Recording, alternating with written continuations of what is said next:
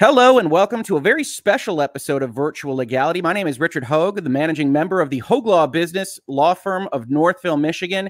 And today we have a virtual legality first. Throughout my coverage of the Epic versus Apple versus the European Union versus the antitrust laws of the various jurisdictions of the world, uh, I had a number of commenters come into my videos and tell me what I was doing wrong, which is not that unusual, uh, but also directing me uh, to another uh, YouTube lawyer uh, that I believe had really just gotten started this year. And, and she reached out to me. We started chatting on Twitter. And so I am very happy to introduce uh, Legal Bytes, uh, which is Hello. another YouTuber, as I mentioned. Hello.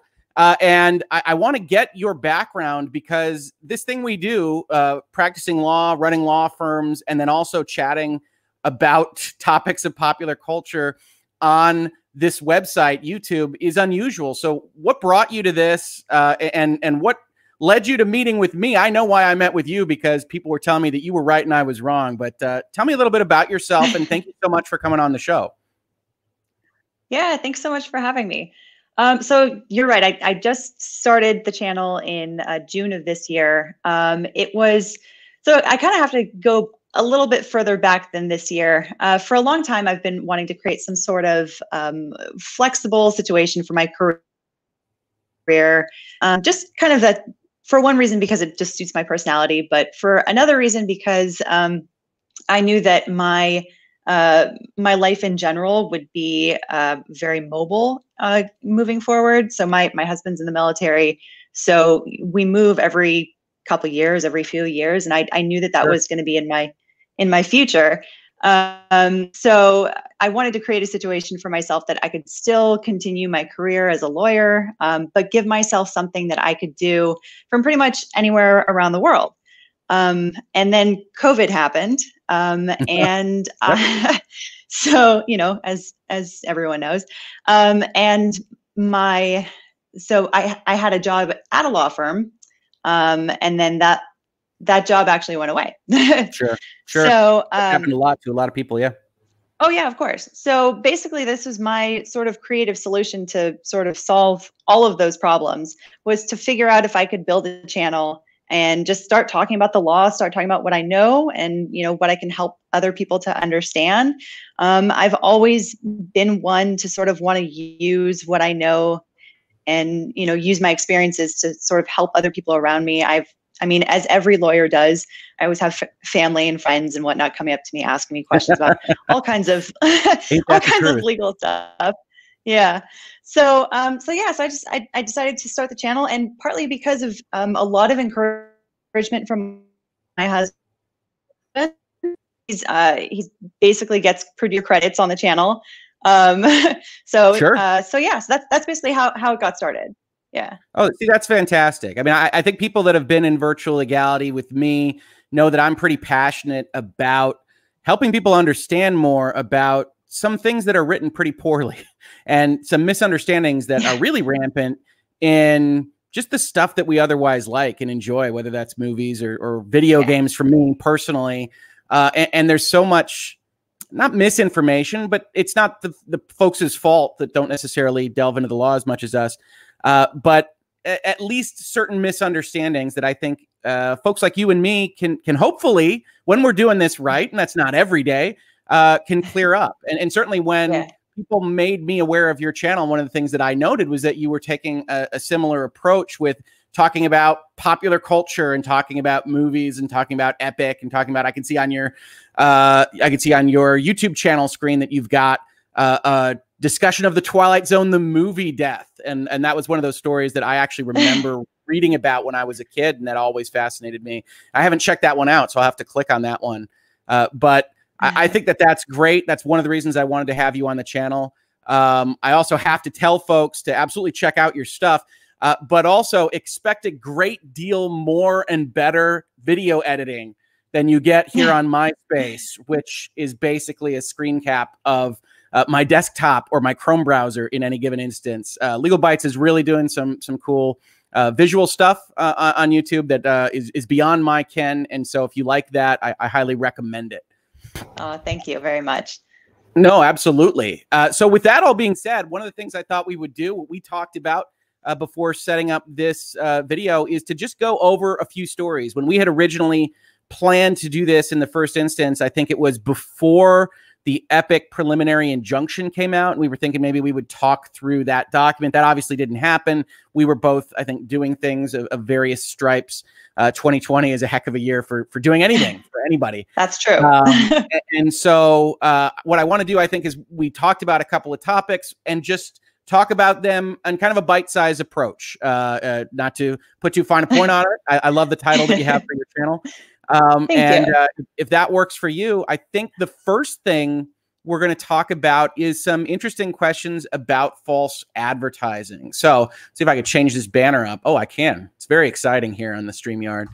Um, and and one of the things that you raised with me was that you were hearing noises about people talking about the PlayStation 5, and in particular, one of the things that's on the PlayStation 5 box. Now, I've pulled up a Eurogamer article here that we can talk about it a little bit uh, more specifically. But what what are you hearing with respect to the, the PS5 and I guess resolutions uh, at this point in time? Yeah, so uh, the the fact that it has a, a, a labeling on the box saying that it it's uh, or well, just saying 8K, really saying it nothing, does. It has nothing a big more than golden that. 8K in the top right. It absolutely 100% yes. does.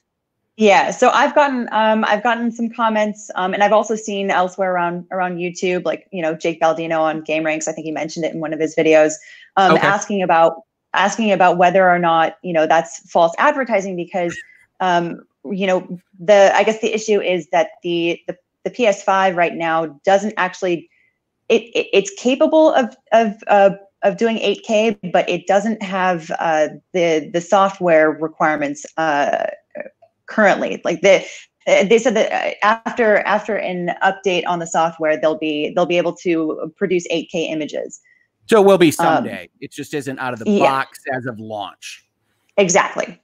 And presumably Sony's thinking there that it will be relatively soon so that all those boxes aren't saying something that's entirely inaccurate for too long and that the early adopters are unlikely to bring too many complaints would be my guess. Uh, but if you haven't if you haven't in your space already, one of the things that I will tell you is one of the most common comments in virtual legality is is X, Y, or Z false advertising? Is the Witcher 3 downgrade false advertising? Is the lack of puddles in Spider Man false advertising? Is the fact that Hulk didn't charge out with the other Avengers at the end of Infinity War? Is that false advertising? Um, and, and I don't blame people because effectively, at least in the United States, you're allowed a certain amount of deception, right? I, I talked about that right. whole thing. It's like, no, they are trying to preserve a greater value for you. And and also one of the things that comes up is that the FTC doesn't care about any of this stuff. Uh, right? Like the FTC is primarily focused on you yeah. saying that a drug cures you and it actually kills you and, and, and these kinds of things. But I, I do think I do think when people say, hey, 8K is on the box, um, and it can't do 8K out of the box. That I suppose there's a fact pattern somewhere where somebody at the same time that they bought a PlayStation 5 uh, bought some kind of 8K TV, which I got to be honest with you, before I read this Eurogamer article, I, I didn't know existed. Um, I, I, don't know if there's any content available for 8K. I, I, have no idea what you're playing on this thing. Um, but as you can see in this Eurogamer article, they say uh, this is somewhat frivolous and borderline pointless as their preamble. Uh, but I tried to get it working on a native 8K screen and found that despite it being on the box, the PS5 currently tops out at 4K resolution, which on its face, black letter law, uh, yeah, that's that's false advertising, right? Sorry, you broke up for a second in the at the end. Oh, there. I'm sorry about that. I, I all I was okay. saying is is that yeah, black letter. We say it can do 8K, it can't do 8K. That is, without getting into the legality of it, by the English language that is false advertising of what the product can do, right? Sure, or at the very least misleading. Yeah, sure, because it's going to do 8K someday, but it's not going to do 8K right out of the box. And and I think that's one of right. the things that people struggle with is it's it, it's it's not just okay, it's it's 8K, but it's not really 8K and you wanted it to be 8K and maybe you bought a TV, which is maybe helpful to a case that you want to make but you also have to show these kinds of things. I brought up uh, just one of my favorite websites, the Cornell website, that does these kind of little treatise things, which as as people that listen to me regularly know, I don't recommend going to secondary source material outside of the statutes, but but Cornell is pretty good at it. And you can see that you usually have to make a claim that it's false or misleading, that you actually were deceived or that it had a tendency to deceive, and that it's material enough to influence your purchasing decision and that you had a likelihood of injury. So so you've right. got these other components of, you know, what actually happened here. And I think that does get lost in the wash because people asking the question, um, is this false advertising? It's not really the whole question. It's really can you do you have some kind of legally recognizable claim for false advertising, right? And and here I think right. the frivolous and borderline pointless language in the Eurogamer kind of gives that game away. Right.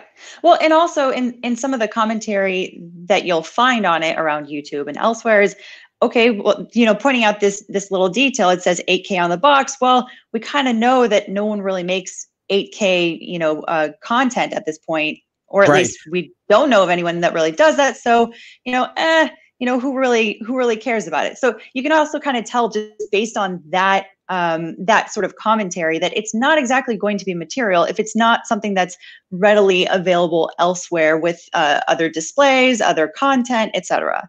Right. It's a, it's that injury concept. Uh, what what did we do wrong? It's like, yeah, okay, we sold you a box that maybe doesn't do what it says but how were you harmed by this? And and maybe somebody could say I never would have bought it, uh, but it would be a very difficult claim to make. And as I said, for the most part, they're concerned about things that hurt you, not things that don't display double the resolution that you wanted on your television set. Right. But these kinds of concepts in false advertising really do impact uh, actual hardware out there. And, and certainly people that come into my space and tell me that I'm an epic shill and that uh, or that I'm an Apple shell and that Epic is the best and everything else. Uh, we'll, we'll look at this article that we're about to talk about, which I want to give a hat tip to Mike on Twitter at Adon Alcium. I apologize in advance for that pronunciation. Who brought up this article that showed that the iPhone, Apple, was being fined for quote unquote unfair claims in Italy. And I want to just talk about this for just a second. Italian regulators have filed uh, have fined Apple 10 million euros, 12 million US dollars for making misleading and unfair claims about iPhone water resistance. First, it says Apple made their water resistance claims without making it clear to consumers that these were true only in ideal laboratory conditions. This is the weaker claim to me. I'm not sure that I buy this one. I, I think we generally assume that whatever they're saying is in the most practical, ideal world in, in that you can imagine. But they said, according to the authority here, the messages did not clarify that these claims were true only in the presence of specific conditions, for example, during specific and controlled laboratory tests with the use of static and pure water. So they're putting them in little bowls of water and saying, oh, yeah, I can last for 30 minutes. And then somebody says, hey, I can take it out into the Pacific Ocean. And of course, it doesn't have the same kind of resistance. The second one that's labeled in this article that is more serious is that Apple made these water resistance claims in its marketing, but then refused warranty service on phones which suffered water damage. They put in a disclaimer that says the guarantee does not cover damage by liquids.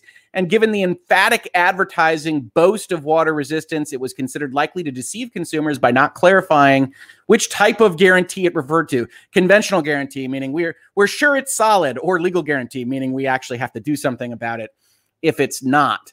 And I do think I, I want to point out the differences in these kinds of discussions, right? The, the the PlayStation 5 not being able to broadcast in 8K and only being able to broadcast in 4K, as you point out, when you don't have content, you don't have anything that you can even put on the thing, it's very difficult to see how you are harmed versus getting this kind of advertising from Apple and then putting in the small text, hey, by the way, even though we said all this stuff about water, we're not going to warranty any of it this is Italian, and maybe the United States would be a little bit more freedom of contracting and say, hey, you should have read the fine print. But this is the kind of thing we're seeing more and more of, not just with Apple, but with other of these tech giants that says, hey, we are concerned about you trying to have both sides of this. Yeah, and, and I would actually add to that too that I mean I mean everyone knows that getting water in your phone that's a pretty common problem. I mean, yeah how many people even if you haven't yourself how many people do you know that have had to put their phone into a rice bag um, you know so that's that's also a, a common problem that people have with a phone like an iphone sure. um, and so to have that kind of marketing it looks like it's a presentation of a solution to that problem that seems to be a, a, a much bigger issue, I think, than the 8K display on a PS5. Sure, and so and and the Italian authorities agree. Not that not that 10 million euros is going to make any difference on the Apple bottom line, of course. Uh, but True. yeah, I, I think that's the difference. Is if if I could impress anything on people that are watching this video or talking about these kinds of things, is that that's a much clearer line to consumer X was harmed by this thing. Consumer X put it in their swim trunks and took it out into the ocean because they thought they had 30 minutes and they really only had 10 with the waves hitting it or with salt water or, or what have you. And then Apple coming around the back with the warranty disclaimer that says, oh, by the way, we don't cover anything that relates to liquids.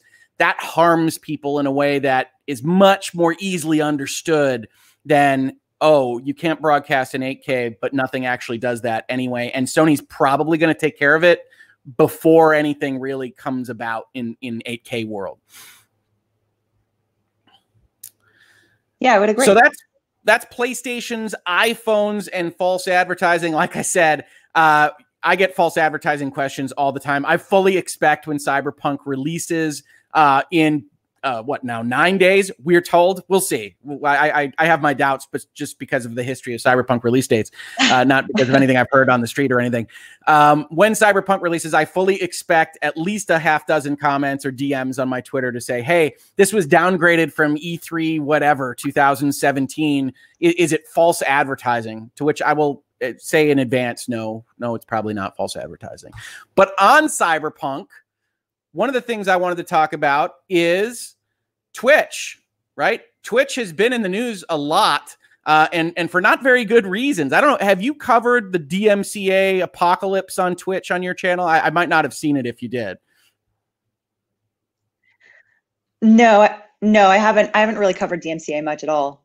Oh, okay, it's fun. Yeah, people have their thoughts on the DMCA as well. So, uh, yeah, we did a we did a long form series oh, about absolutely. Sony. Oh yeah.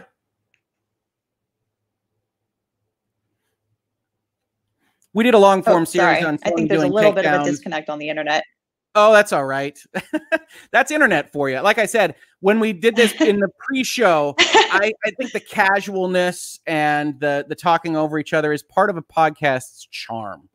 Uh, so we're just going to try to steer into that. Of course as as we discussed. But no, I did a long form series on Sony taking down everything everywhere that mentioned anything about The Last of Us Part Two after they had the the leak slash hack slash whatever happened uh, with respect to those cutscenes, and, and that led me down the the DMCA rabbit hole uh, until we're talking about it now uh, at length. And Twitch, of course, very recently had to start dealing with the fact that for the last couple of years at minimum, and really for its entire existence, Twitch has had the right terms in its terms of service to say, hey, when you use Twitch, you are going to promise us that you aren't infringing on anybody else's copyright or any other intellectual property. But they hadn't really been enforcing it too much. And in fact, if you go really back into the past, you can see blog posts and things that maybe kind of quasi encourage DJ channels and things like that. And of course, the music industry just bides its time and destroys things when it feels like it. And so they started uh, putting, I think, thousands of DMCA takedown notices uh, on Twitch streamers, and Twitch acted as a kind of bulwark for a little bit. And then said basically you have to cut off all your archival videos and things like that. Uh, and so video game streamers in general, I think rightly so, reacted very negatively to this and said, hey, what can I even stream? Twitch said, hey, Maybe you should mute your audio. Maybe you should mute everything related to the game and people can just hear you talk over the game. At which point people said, well, this this isn't going to work. And thankfully, there are folks like CD Projekt Red out there that are saying things like this on a tweet. Worried about copyright issues when streaming or recording Cyberpunk 2077? Don't be. We've prepared a feature for all of the content creators. Disable copyrighted music. Just toggle it on and you'll be ready to go. And they put forth this blog post that says, uh, as always, we encourage everyone to create videos using content from our games, and we love to see you stream them. Of course, one of my big complaints about the video game industry is that most big publishers are not terribly clear in their user license agreement or elsewhere that you can stream things. They generally have an explicit and express restriction on broadcast and performance publicly, while then still maybe saying other things in their blog posts. This doesn't appear to be the case with CD Projekt Red, which we'll talk about as well. They say, unfortunately, the world of copyright law is complicated, and not all of these songs can be streamed or used in your video content, the songs included in the game. Because of this, we have created a dedicated feature for content creators, the Disable Copyrighted Music toggle. Available in the game settings, will disable a small portion of in game tracks streaming of which could otherwise result in demonetization or takedowns of your videos or stream clips, videos on demand. Now, before we talk about this a little bit more at length, I do want to say Cyberpunk is perhaps the biggest name to highlight this, and certainly the only one that I can remember doing it in their own blog post to say, hey, streamers, we love you. We want you to be streaming our game. We're going to add this button for you. They aren't the only ones, though. Uh, I pulled up just a random article here from October. FIFA 21 now lets players disable all music to avoid streaming copyright infringements. Dis- disable all music for streaming purposes. I have seen this in other games before. And I guess my question to you is I, you can see I've labeled it the future of music streaming. Is this the future of streaming video games on, on Twitch? Is to have these buttons and or should these companies be doing a better job in trying to negotiate uh, sync and broadcast and publication licenses as part of the music that they are licensing for use in their game itself? Well, I mean, I think those negotiations are probably pretty pretty complicated and pretty definitely. difficult. I mean, definitely for for especially d- depending on the size of the of the company. Um, I think that in terms of whether or not this is going to be a new thing for all games moving forward, I don't know. I mean, I think I think it's a good thing. Obviously, it's it, it got a lot of uh, great uh, responses on Twitter, um, and I think I think that there there is sort of this uh, I want to say symbiotic, but there's kind of like a like a in three directions. There's sort of this relationship, you know, between in the, in the party, yeah, yeah, between Twitch, you know, the the the developers and the publishers, and then with the with the with the streamers um, because they all sort of you know support one another in this like in this ecosystem altogether. So I think that this is a really great solution, obviously, um, and I think that if there's a way for them all to sort of continue having this sort of uh, feature that they can disable the copyrighted music i mean it would eliminate a lot of these issues that uh, gamers have in, in streaming this so I think I I think for sure it would be a great thing if if more if more developers, more publishers started to set up a feature like that. Yeah, and I think it's going to become necessary. I, the open question I have with the way this functions on Twitch and on YouTube, uh, to be fair, is with the kind of automated ID claims. They say they've got uh, a bunch of in-house music from their composers, 150 songs presumably licensed in, and when you hit this button, they're going to take out a small portion of them, presumably the ones that they just couldn't negotiate a proper license for. But what will remain will still be at some level an open question just because there are so many rights. Music is so bifurcated. You've got the the, the publisher, you've got the record label, you've got the actual composer and these kinds of things. And, and I'm still struggling with exactly how the Twitches and the YouTubes and the Facebook gamings of the world will get around someone just having their own owned copy of a bit of music and having that trigger algorithmic strikes. Um, and the, the question that I have is will publishers, will CD Projekt Red, if somebody has hit this button and they've grabbed something else that maybe shouldn't be grabbed, it, is that publisher going to come to the defense of maybe a tiny streamer with three concurrent views uh, and that's trying to build something on the platform? And I have my doubts there just as a matter yeah. of volume uh, uh against right. everything else. So it, it, that's where I get concerned is that we are moving to more of that algorithmic identification, and you are seeing discussions on Twitch of things like sound effects being tagged, and, and certainly you see this a lot with classical music, uh, where you've got something in the public domain, maybe you've got a re-recording, and it just the, the, the algorithm doesn't know that it's not this recording that's otherwise copyrighted, and you still get into that trouble. And Twitch, in its own fact, has said, "Hey, we're going to use this stuff. We're going to use the algorithms, uh, and it, it's going to be shoot first, ask questions later. Was this licensed? Did it have the right button pressed on the video game?" That's where I still get concerned, and I think that's going to need to be sorted out. And I think some big guns with some big money and, and that are well resourced are going to have to defend some people on the ground at some point in the near future in order for all of this to work for everybody. As you rightly said, this is a benefit to to basically everyone that CD Projekt Red wants it streamed. The streamer wants to monetize it, wants to have viewers, wants to stream it. Twitch obviously wants to exist and make money for for Amazon uh, and everybody else. But we still are in a situation where you've got these algorithms, you've got these contract terms that maybe don't work for everybody. And one of the things that I was interested in when I read this article was, okay, they say in this blog post they want to encourage people to stream. Is that the way CD Projekt Red has worked? And if you go and you look at how they actually draft their end user license agreements, it is. This is the kind of user license agreement you want to see if you want to stream their content. Just to be clear, for all of you doing Let's Plays on YouTube, we are totally fine with it. And yes, when you monetize it, we are also fine. This is in their actual legal document. People ask me what the difference is. And, and I say, well, if you've got a blog post, you can probably go and tell a judge that you were basing your decisions on this blog post and you might win because it looks bad for the company and, and certainly you might settle or anything else like that but from a legally operative standpoint, generally speaking, these user license agreements are going to say they're the whole agreement. And right. if there's going to be an amendment to that agreement, it's going to require a, a, signed authorized party or something like that. When the blog posts that Ubisoft or Activision or Electronic Arts or whoever uses are designed to encourage you to stream, but we still reserve the right to strike you if you say something that we don't like in the future. When really, the CD Projekt Reds of the world don't have that right once they've given you the license to broadcast and publicly display the game. And so I look for things like this. Um, I, I really think people, streamers, people that are going to make their livelihood on that platform, need to look for things like this, need to look for that express permission, and, and probably in the near future say, I'm not going to stream something if it's in that gray area because all those big publishers I mentioned, they like streaming they just don't necessarily want to give up the gray area in their end user license agreement. So it's going to take something from streamers or other parties to, to move that language in a direction that I think is more clear for everybody and really better for the industry. Uh, but that obviously hasn't happened yet. And the end result is people that are putting their livelihood on Twitch and putting hundreds of thousands of hours into that effort uh, that are that are at a little bit more risk than I personally uh, would want them to be in. Right.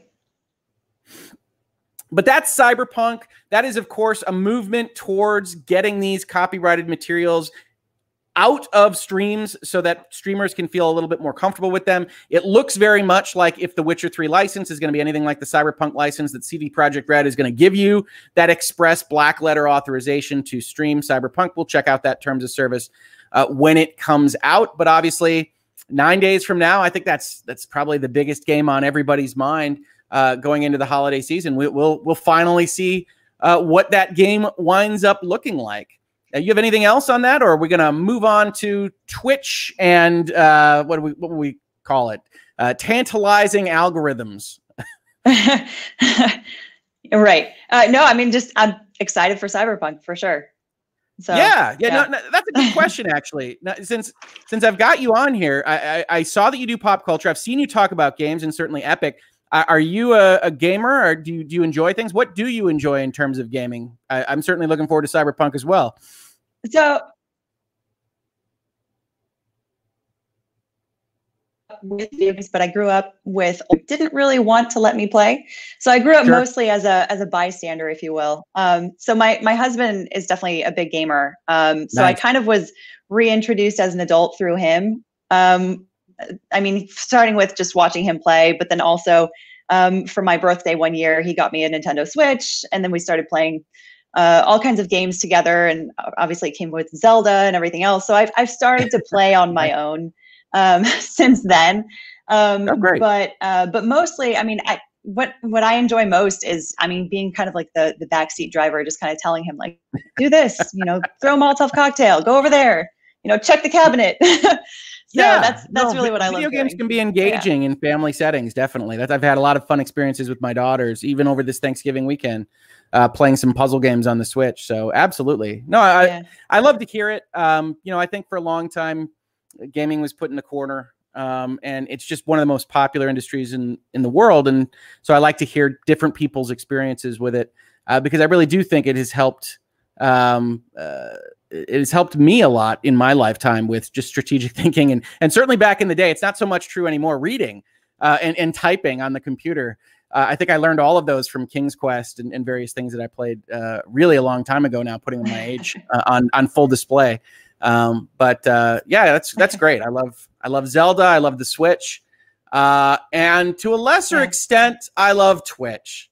So let's talk about Twitch just a little bit. So I did a video a little while back that was from a, a pro se personal litigant that basically brought a, a claim against Twitch that it was too sexy and that he tried to keep turning it off and the algorithm was too effective and it was causing him damage that I actually had to skip portions of the lawsuit to read through on YouTube so we won't uh, reiterate here. And one of the big problems that that he was facing uh, was that Twitch actually properly drafted their terms of service and says, "Hey, uh, these rules do not create a private right of action. If we don't contain content that is otherwise prohibited, we'll, we'll do our best. But if we prohibit it and you're somehow damaged by it, uh, that's not our fault. Uh, and certainly, some state laws would potentially say that that's a void provision, but but not generally."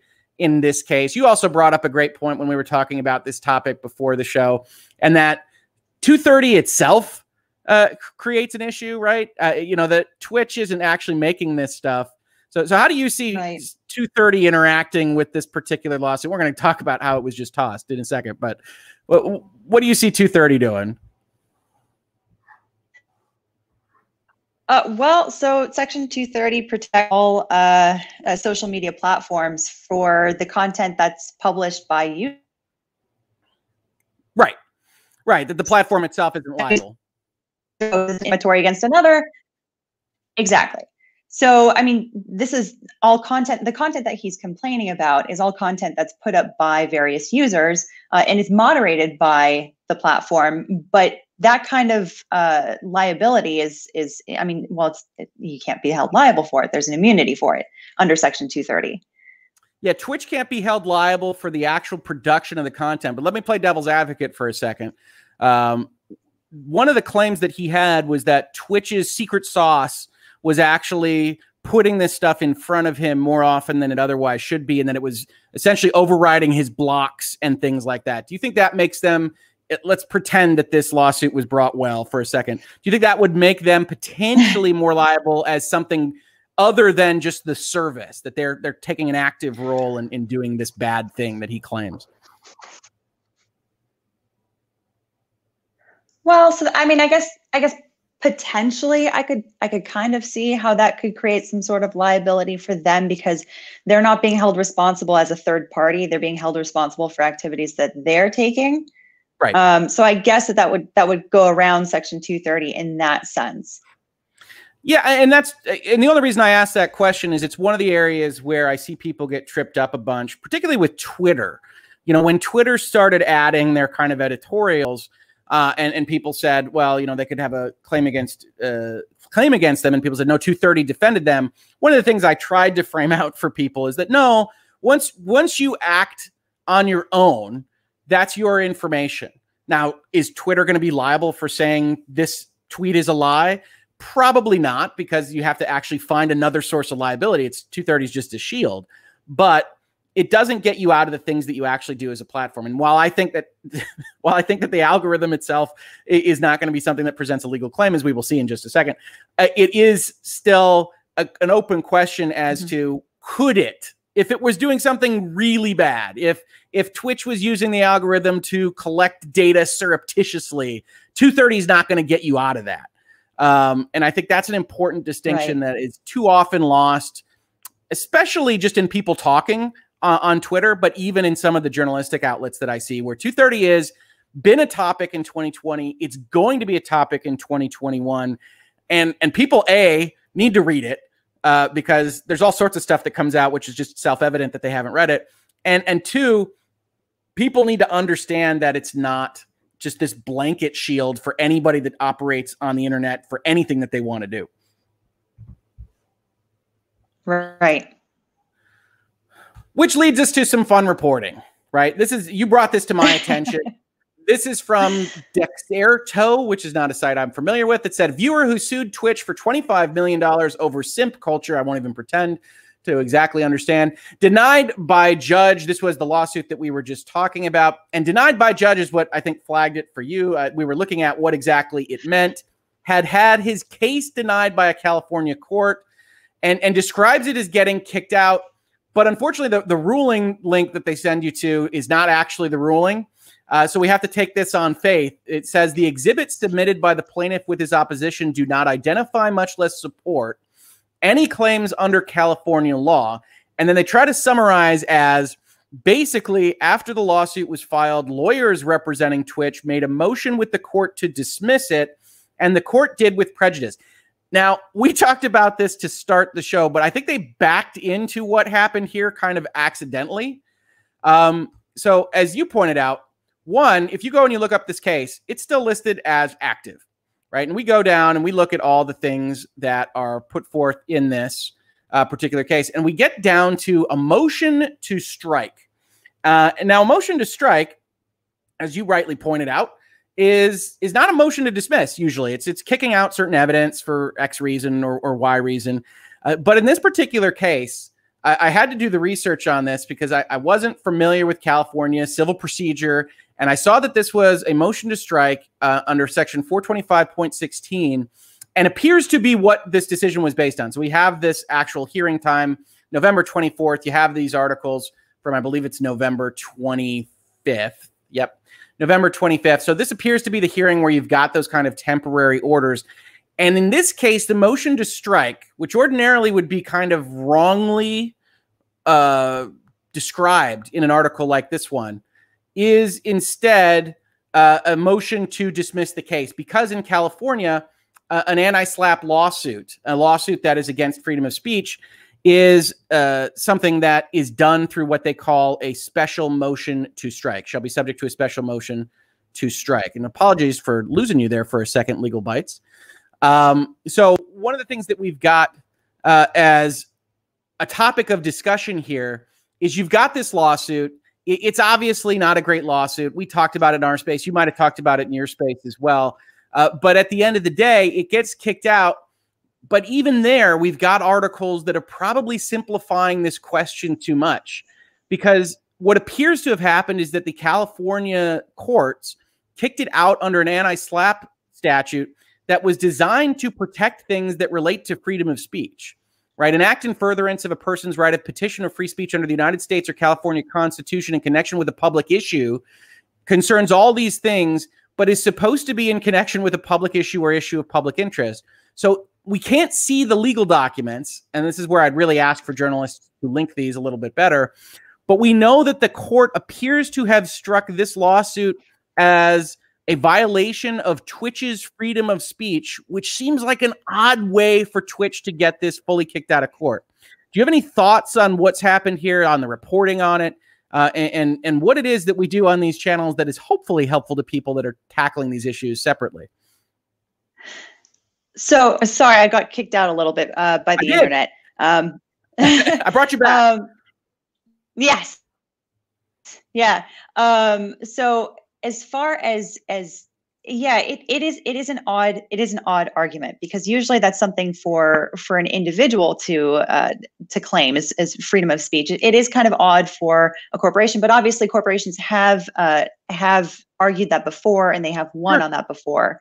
Yeah. Um but um yeah i mean it's it's it, it is a strange claim to make well, and, and California seems to lock it down to this notion of being in connection with a public issue or issue of public interest. This is one of those times where it's like I, I would love to I would love to actually be able to see these motions to have people link to them because it sounds uh, really interesting. What exactly do you claim for uh, these streams that are related to an issue of public interest? Just the just the right to stream in general, um, maybe some kind of equal protection claim because he only brought it against, I think, like female streamers or, or notions of them. Um, I, I don't know. Um, and it is interesting. It is one of those areas, though, when you talk about the law and you talk about how the courts operate on a kind of realpolitik basis, where you say, hey, this is the way that Twitch wanted to see it dismissed we looked at the court case. It obviously was unlikely to succeed on its merits, and so the court had the motion before it and said, "Yeah, you know what? This is a waste of everybody's time. So we're just gonna we're just gonna grant this particular motion to strike without getting maybe too far into the weeds on details. Uh, and that's uh, the unfortunate truth is we, we, try to make logic out of these things. That was the motion that was put before the court. And so they said, oh, uh, yeah, all right. Uh, because at the end of the day, a case like this really is a waste of the court's time. And in 2020, especially, the court doesn't have a ton of time to waste. And, and so that's basically how I see it. Uh, but unfortunately, that does mean that that the saga of, of so sexy it should be illegal uh, would appear to be ended uh, at this point uh, in time. You have anything else to, to add on on the fun reporting of this Twitch case, or, or really what what is that we do on these channels? Yeah, uh, well, I, the other thing that that this uh, that this case makes me think of is uh, vexatious litigation in California. Okay. Um, I mean, I know that I know that this guy has filed like eight or nine other lawsuits from what I, think I read from that, what I've yeah. read elsewhere. Um, and and depending on, I think the first one was probably in 2008, but depending on uh, the frequency of those lawsuits, he could be he could be slapped as a vexatious litigant at some point. Yeah. Um, so I, I I wouldn't. I mean, I would be curious to see if that happens after this one. I don't know enough about the other lawsuits that have happened, you know, since I guess 2008 was his first one, from what I read. But you know, I mean, I would I would just be very curious to see what happens with regard to that issue too. And if he were declared at that, what's the impact to him? Uh, so there, the court could issue a uh, or, or could could give a pre-filing order, basically saying that the litigant has to get permission uh, from that judge before he can file another lawsuit against someone. Okay. And he basically has to show the judge that that whatever lawsuit that he's that he wants to file, it has merit um, and and you know and that he should proceed. So it, it basically adds another barrier to him before he gets another uh, another defendant wrapped up in you know tens of thousands, if not more, of dollars in in litigation. Right. So before Twitch has to pay money or, or anybody else, uh, he'd have to show merit. The, the interesting part about that uh, and that's not a process that I was familiar with. So thank you for sharing it with me. Uh, is that yeah, when. I was covering some of the stuff that was happening in Australia, uh, somebody DM'd me and said uh, that that process that they're undergoing down there uh, with respect to uh, antitrust and, and, various things is actually very similar to what you just described. That that at least in Australia, it appears to be the, the case that you actually have to go and show some chance of winning on the merits before you can before you can drag the defendant in uh, presumably as that kind of stopgap because obviously one of the things we've talked about in virtual legality is anybody can sue you for any reason and even just getting it to a motion to dismiss is going to be some amount of money and time uh, for the lawyers uh, so right. there is that kind of gray area games playing that i don't think anybody really likes uh, when it when it comes to uh, justice and the, the justice system in america well yeah, right, I, I didn't know that about about Australian law. That's that's definitely neither interesting. American law, uh, as you said, we did. No, neither did I. That's what I said to the guy that brought me the message. I said, "Oh, this, is great content." I think we've got some more no more delays in the. Yeah, no, absolutely. So those are the three topics that I really wanted to just chat with, just to kind of get a, a feel for for talking over these things uh, with you. Obviously, pop culture, video games, music, movie, TV, business, and law, all those good things. Um, I, w- I did want to give you the opportunity to uh, tell folks uh, where they can find you, what you're up to, what you might have on the coming slate on your YouTube channel, on your Twitter, uh, whatever it might be. So I, I do want to turn over the broadcast to you. Where can folks check out Legal Bytes? So uh, we've got uh, a channel on Twitter. Or, sorry, not on Twitter. Well, I do have a, a Twitter account, uh, but there's a channel primarily on YouTube. Uh, you can find us on on YouTube. Just look look for Legal Bytes, um, and we're on all of the other social media platforms too: Instagram, Facebook, Twitter. Um, I think that covers it. Um, so yeah, find us find your, us there. Do I see a Patreon in your oh, header? Yes, yes, yeah, we do have Patreon. I haven't, um, I haven't really advertised it yet, just because um, oh, I wanted okay. to make sure Sorry. to be building up. Well, oh no, that's okay. I mean, obviously, it's it's it's there. Um, but uh, it, yeah, I mean, it's it's it's there. Um, I haven't really advertised it as much, just because I wanted to build up a library, build up a you know uh, some goodwill uh, with viewers sure. first before I you know before I start pointing pointing people in that direction. Um, but yeah, I might as well start now. well, hey, I saw it. I want to make sure you get all the pitching out there that you need to get out there because I'm very thankful for you spending your time uh, with me, and and certainly Instagram and and Facebook are not places that I generally uh, am on. So I, I want to. Uh, I, maybe I need to advance into to photography. My wife's a photographer, so I can I can start adding just Instagram pictures of I don't know gavels and scales and, and video games. um, and, and, things like that to go with my uh, to go with my video content. But I, I think yeah. this is great. Um, and I really want to say well, thank, thank, you. I want to tell folks to to check out your channel. Um, if you like virtual legality, if you like what we do here and talking about these various issues from the bent of, hey, I'm interested in cyberpunk coming out and what does that mean from a legal perspective or a business perspective, that is the exact kind of thing that, that Legal Bytes is doing. And also diving into some topics and stuff that we don't do here. Um, so if you do like this, if you're a subscriber here, I highly recommend checking it out. And if you like it over there, absolutely give it a subscription. I, I am subscribed. Uh, and uh, thank you again for stopping by Legal Bytes. Yeah, thank you so much. I really, really appreciate it. I, it it's been great. It's been a great, great hour talking. Absolutely. Well, hopefully we can have you back on here. And and for folks uh, that are in virtual legality for a long time, this is the third year. I'm hopeful to have uh, even more guests on the channel. I've got some things, uh, some irons in the fire. Uh, and hopefully, this is just the first of many surprises coming in the third year of the channel. So, thank you very much for checking it out. Thanks again, Legal Bytes. And we will see you on the very next episode of Virtual Legality.